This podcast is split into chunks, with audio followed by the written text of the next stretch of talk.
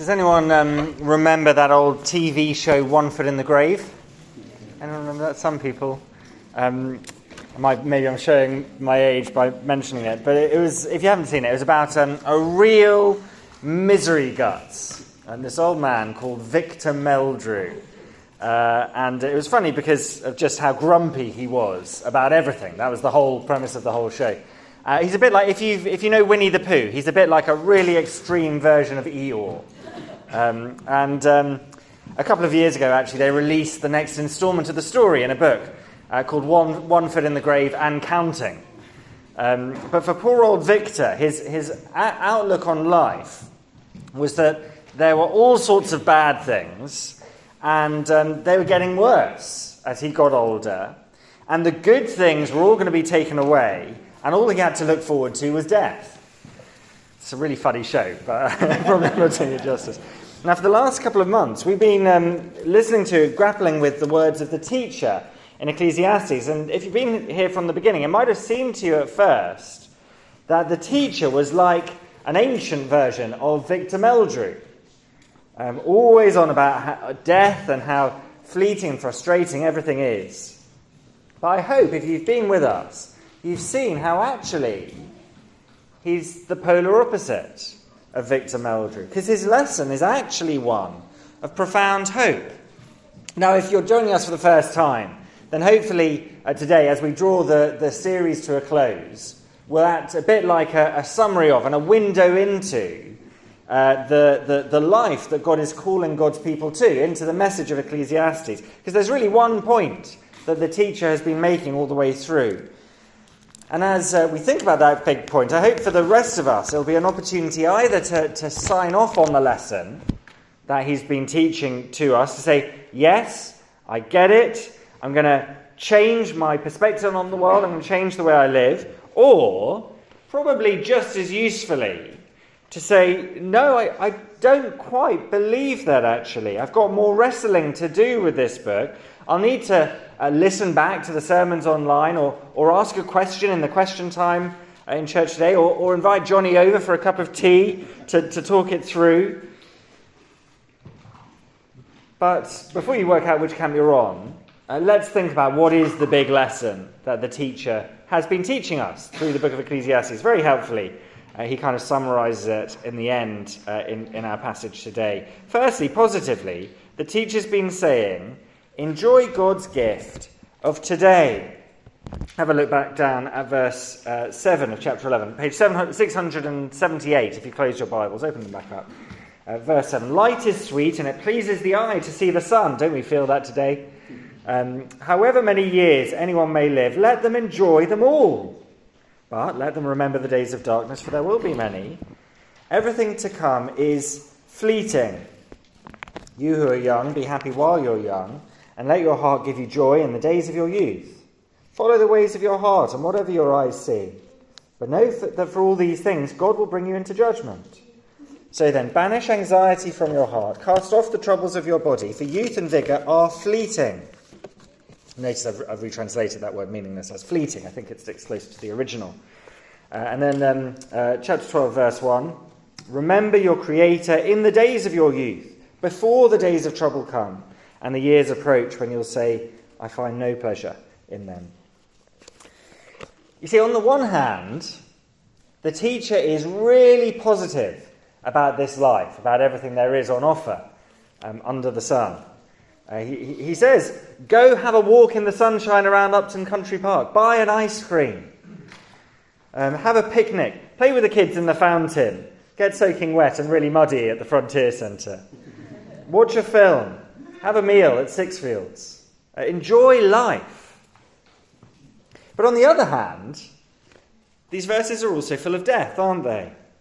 A, a, a, deliberate focus on awareness of death. Do you notice that? I wonder if it strikes you as a paradox. Victor Meldrew, his awareness of, of everything falling apart, of, of death, made him miserable. Everything good will be taken away. All there is to look forward to is death. After that, who knows? But it certainly won't be anything good, Victor thinks. Now, the teacher has a totally different view of the world, which has come through all the way through um, the book of Ecclesiastes. In your word sheets, there is um, a copy of this diagram, because there's no way you'll be able to see it from there. Um, but it is in your word sheets. And, um, and I think it's helpful to see because um, uh, this, is, this is kind of the, the, the way that the teacher views life under the sun. At the beginning, uh, God created the world and he created it very good. There was nothing wrong with it. But we all sinned. Uh, we turned away from God. And um, so God cursed the world and everything in it and, and us. But God will one day restore it when Jesus comes back to make all things new. One day that will happen, but not yet. For now, we're living in this middle bit, in the cursed world under the sun, where there's sin and death, and we never quite know what God is doing. The teacher says we've got to be honest about the reality of life here in the middle bit. But we've also got to keep sight of the wider context of where we come from and where we're going, of what God is up to. Do you notice how in today's passage God is described both as creator and as judge. The teacher always has this framework in mind, and that's what makes him so joyful. For someone like Victor Meldrew, one foot in the grave means that today is about desperately trying to cling on to all that is good, maybe those few things that are good in life. And it's all just awful when it's taken away, when it, when it slips away. It's a losing battle. But for the teacher, living with one foot in the grave is something totally different. Yes, there are good things and bad things today. It is a mixed bag. And yes, over time we will lose some of those good things. And yes, there is death ahead for all of us. But death means justice. Death means restoration. Death means, well, who knows precisely what, but it means something wonderful. And so today is not about desperately trying to cling on to what good things we've got or trying to fix the world, get out of this curse. It's about enjoying the world that God graciously gives us. And God has and, and, the teacher has made this point in every section of this uh, book. Um, and um, you can ask me later, and I can show you that in the question time if you don't believe me. But um, the, the message of the teacher is this receive good things from God and revere God in the way we use them. We take the gift gladly with thanks, and we honour God with what He's given us. And um, uh, you can see that in, in the way that the, the teacher talks uh, throughout the book and clearly in this passage. Uh, so remember your Creator in the days of your youth. Uh, remember Him. In other words, uh, do what He's given you to do with gladness. Now, um, uh, the, the, um, the way that the teacher describes this receive from God, revere God with what He's given you, um, is partly with one focus on the idea of time. Do you remember that chapter 3, which was all about there being a right time for everything?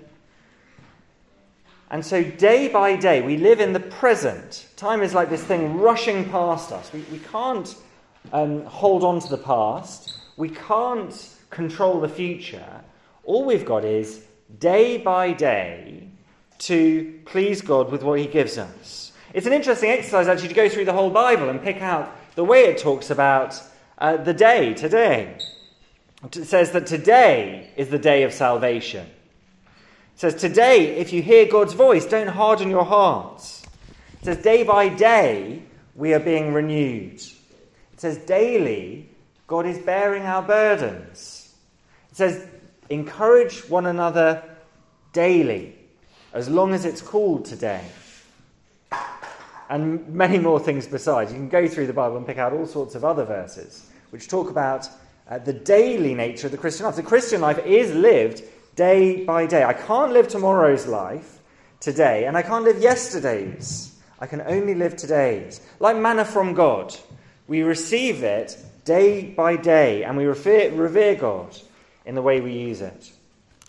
And don't worry about what we can't do right now or what we must do tomorrow or the future holds, the world might think of us. That's in God's hands. We just get on with the stuff of verses 7 to 10. Enjoy God's gift of today. Let me give you a personal example of the, one of the ways uh, this has been affecting me as, as we've, we've um, uh, gone through this book of Ecclesiastes. Because of everything that's going on in the, the Church of England, effectively, the bishops seemingly uh, being on a road towards allowing biblical truth to be optional, the future is really uncertain. A lot of churches are not certain they'll be able to continue within the structures of the Church of England. Personally, for me and, and for lots of other vicars, if that happened, there'd be all sorts of change on the horizon, not least that we'd become homeless.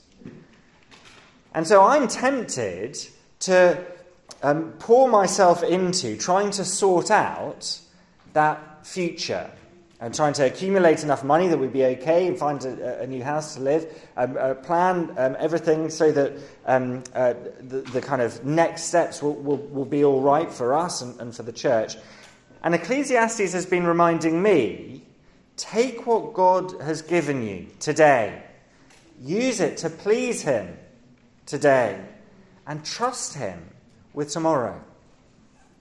By the way, the, the teacher isn't saying you shouldn't um, uh, plan or you shouldn't save. Those are part of the good things that God has given us to do today. And the teacher isn't saying be uh, selfish, avoid sacrifices for God or, or, for others or for eternity's sake. Uh, he's not saying uh, just um, uh, eat, drink, and be merry, for tomorrow we die. The verses immediately uh, before these make it clear that we are to be generous, sacrificial. That is part of what it means to receive and revere. Actually, the, the teaching, the, the, the, um, the lesson that the teacher is teaching becomes clearer when we understand what he's warning us against, what, what the message is kind of countering. Um, so um, uh, we've already talked about it a little bit, but uh, just to clarify, our second point is this don't live for gain tomorrow. Enjoy uh, God's gift of life today. Enjoy God's gift of today. Don't live for gain tomorrow. Chapter 12 begins with a, a poem about aging. It's not for the faint hearted, is it? Chapter 12. Remember you're created in the days of your youth, before the days of trouble come, and the years approach when you'll say, I find no pleasure in them. Before, and this sounds pretty apocalyptic, doesn't it? The sun and the light, and the moon and the stars grow dark, and the clouds return after the rain. And the famous verses from verse 3 onwards. When the keepers of the house tremble, and the strong men stoop, when the grinders cease because they're few, and those looking through the windows grow dim, when the doors to the street are closed and the sound of grinding fades, when people rise up at the sound of birds, but all their songs grow faint, when people are afraid of heights and dangers in the streets, when the almond tree blossoms, when and the grasshopper drags itself along, picture of weariness, and desire is no longer stirred, then people go to their eternal homes and mourners go about the streets. The, the, those might be um, metaphors for the human body. Um, it's poetic. The grinders, the teeth, uh, those looking through the windows, the eyes. The almond tree blossoms, the hair that grows white and then blows away. It might be metaphors for the human body. It might be community. Uh, either way, the point is the same. The future for all of us is a pretty miserable decline, if we're honest.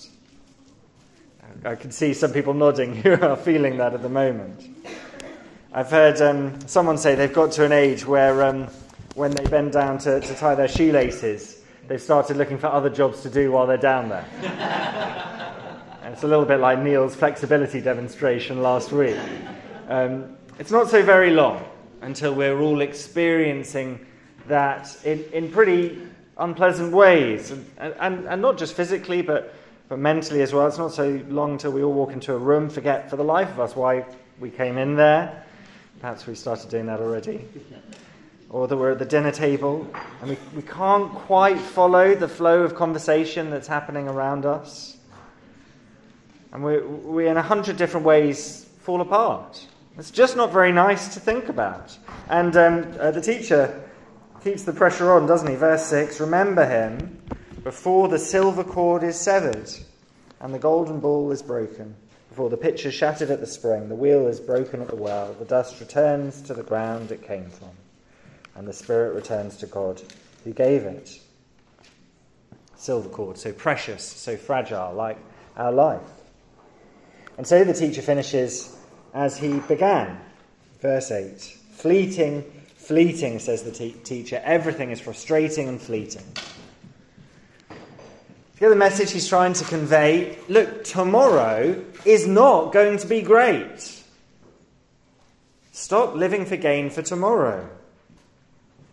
Tomorrow is not going to be better than today. Tomorrow is when you age and die and return to dust. Remember God's curse on Adam, who he created. For dust you are, to dust you'll return. The teacher wants you to remember that. But the question, I guess, is why? Why is he so keen to rub our faces in this miserable idea? And the point is, the teacher's been making throughout this book, we're all tempted to think unrealistically about tomorrow. We're tempted to think, tomorrow I'm going to get ahead. Today isn't so great, but when I've sorted out this thing or that thing, tomorrow will be just right. Everything will be fixed just round the corner. Tomorrow, when I've sorted out my job, when I've retired, when I, have got that relationship or I've got out of that relationship, uh, when um, the kids have got a bit older, got into that school, got out of that habit. We think if, if we do this or that, tomorrow is where life is really at. So life becomes not so much about today receiving the good things from God and revering God with them, but rather getting gain on what we've got, getting ahead, getting profit and our attention and our hopes are focused on what tomorrow will bring us under the sun. Remember our diagram. What we're uh, tempted to do, instead of receiving from God, revering God with what we've got, is uh, to try and get back, get into paradise, to use the things in this world, to use the things that God gives us, um, like a ladder to, to, to climb out of the curse, to make tomorrow better. But you see why that doesn't work? If we could do that, if we could fix the problem of the curse ourselves, we wouldn't need Jesus. God sent Jesus into this world to die on the cross because the problem was so bad that it needed that sort of solution. And so we are waiting for God to fix the problem when Jesus comes back. We're to wait patiently for him to do that so, and receive the good things he gives us in the meantime. To seek just to please him with the way that we use them, rather than to use them to pull ourselves ahead, to get ahead in the rat race or whatever. And I think actually there are two other things to worth thinking about as you look at that diagram, probably on your sheets rather than here. But um, uh, we've got money and work and family as three examples of things we can use to kind of get, get ahead. But if we do that, notice two things. The first is that doing that is, in fact, idolatry. It's looking to something created rather than the Creator to fix our life. And secondly, it's just absurdly naive, isn't it? Acting like we can beat God's curse with a bit more money or, or a, a bit more work or a slightly better relationship. Like we're saying, we can thwart whatever the purposes of God were in cursing the world. And so the teacher gives us this poem to rub our noses in the dust to which we must return. He's saying, Stop doing that thing about tomorrow. Stop trusting creation around you rather than creator. Stop looking for gain rather than receiving a gift. Get real about life under the sun. Or you're very likely to ruin all these things that God has given you. Ruin your career, ruin your family, ruin uh, your, um, the money that God has given you. Uh, Jesus' uh, application of this, by the way, in his Sermon on the Mount is don't be anxious about all these things. Ecclesiastes helps us with that. He says, Don't worry about tomorrow, worry about today. Every day has enough troubles of its own. And worry about eternity, just like the teacher's been saying in Ecclesiastes. Children, don't believe the lie that it's less fun following Jesus. Because there are some people who will tell you that. When that girl in year 8 makes it seem like she can uh, do whatever she wants to please herself without Jesus, and so she's living her best life, don't believe a word of it. Because it's only with Jesus that we can live in the real world and have real joy today. Enjoy God's gift of today. Don't live for gain tomorrow. That's the lesson for the series. Class dismissed. Um, well, not quite. Um, the teacher is done, but the book isn't. You notice we only got up to chapter 12, verse 8, so open your Bible back up if you closed it there. Um, uh, there is more, uh, if, you, um, if you notice. And, and, the reason for that um, is because of the Bible's brilliant pastoral intelligence. God knows just what some of us want to say to the teacher. And some of us want to say, wow, that teacher, he's a bit gloomy, isn't he? And we want to think, I, I don't believe him. I don't believe that it's better to live life with one foot in the grave. That can't be right. I'd rather forget about that. Life will be better if I ignore death and decay and getting older and so on. I'll just be happier.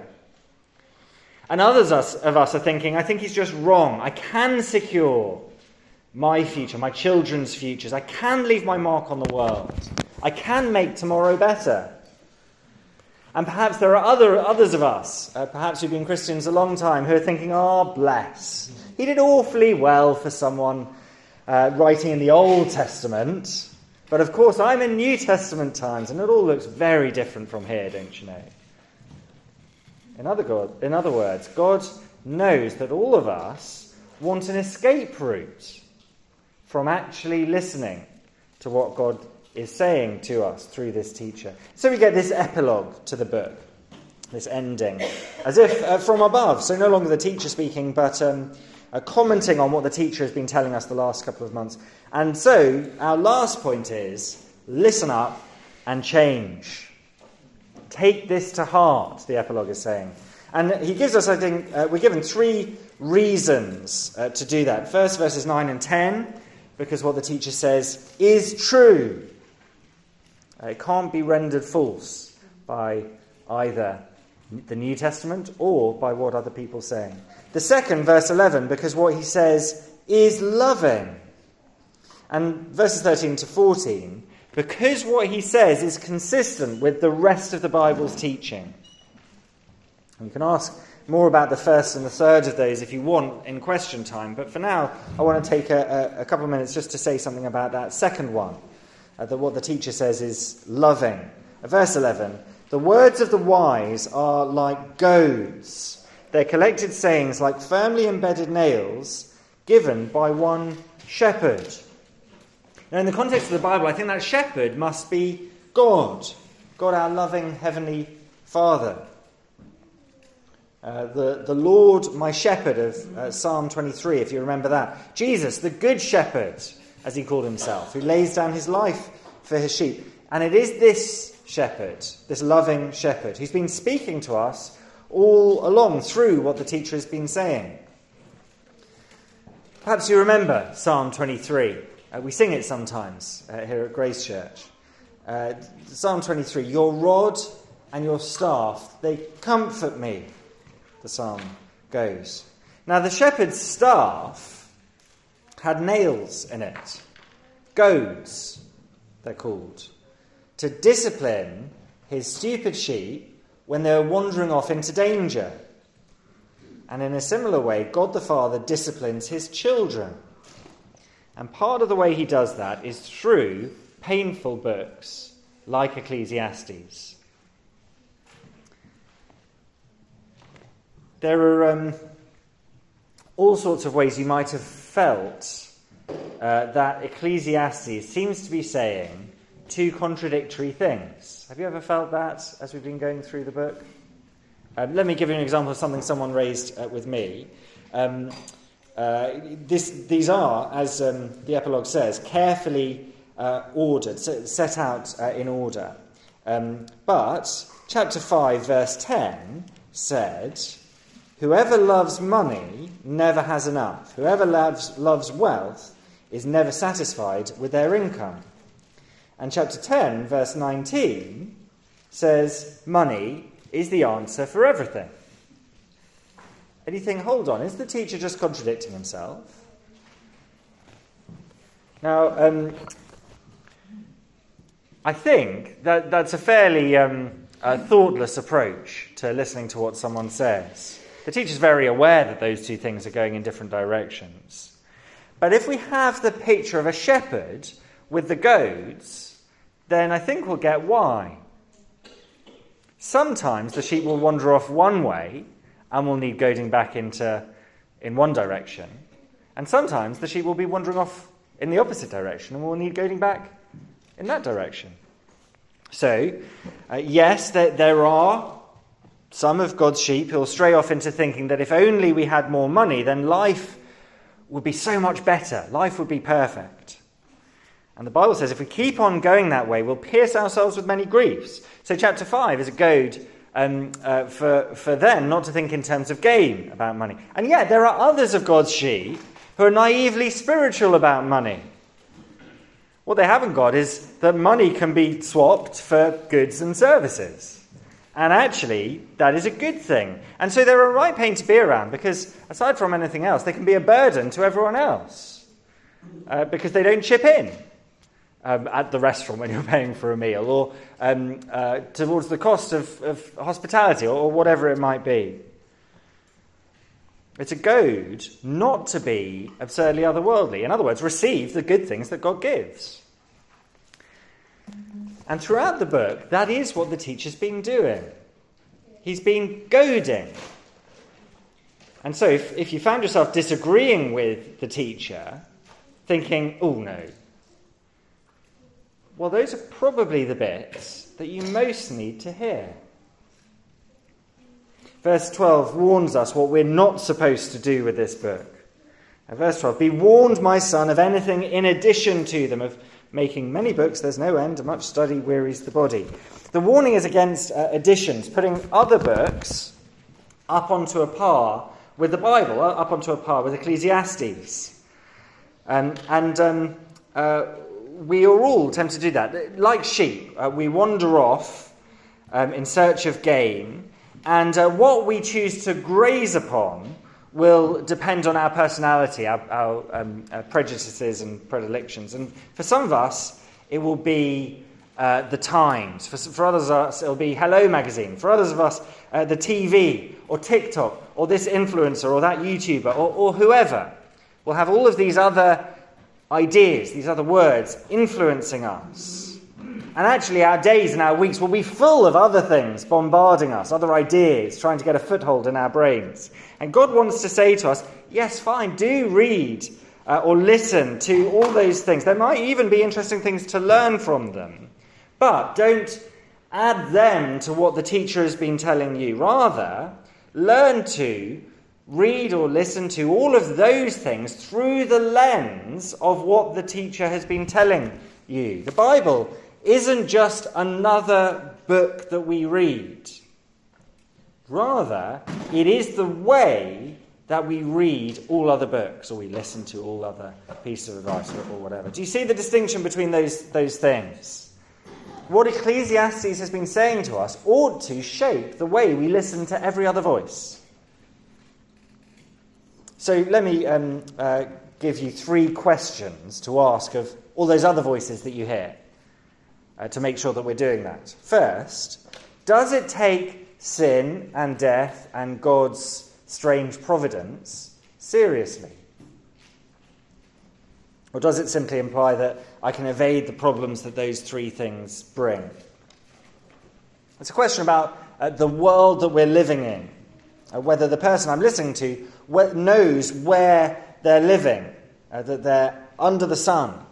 That's a pretty fundamental thing to get right. Second, does this book or video or whatever look at life in terms of gift or gain? It's a question about um, the arrows in the diagram. Is the writer um, or, or, speaker listening, l- looking to his creator or idolizing creation around them?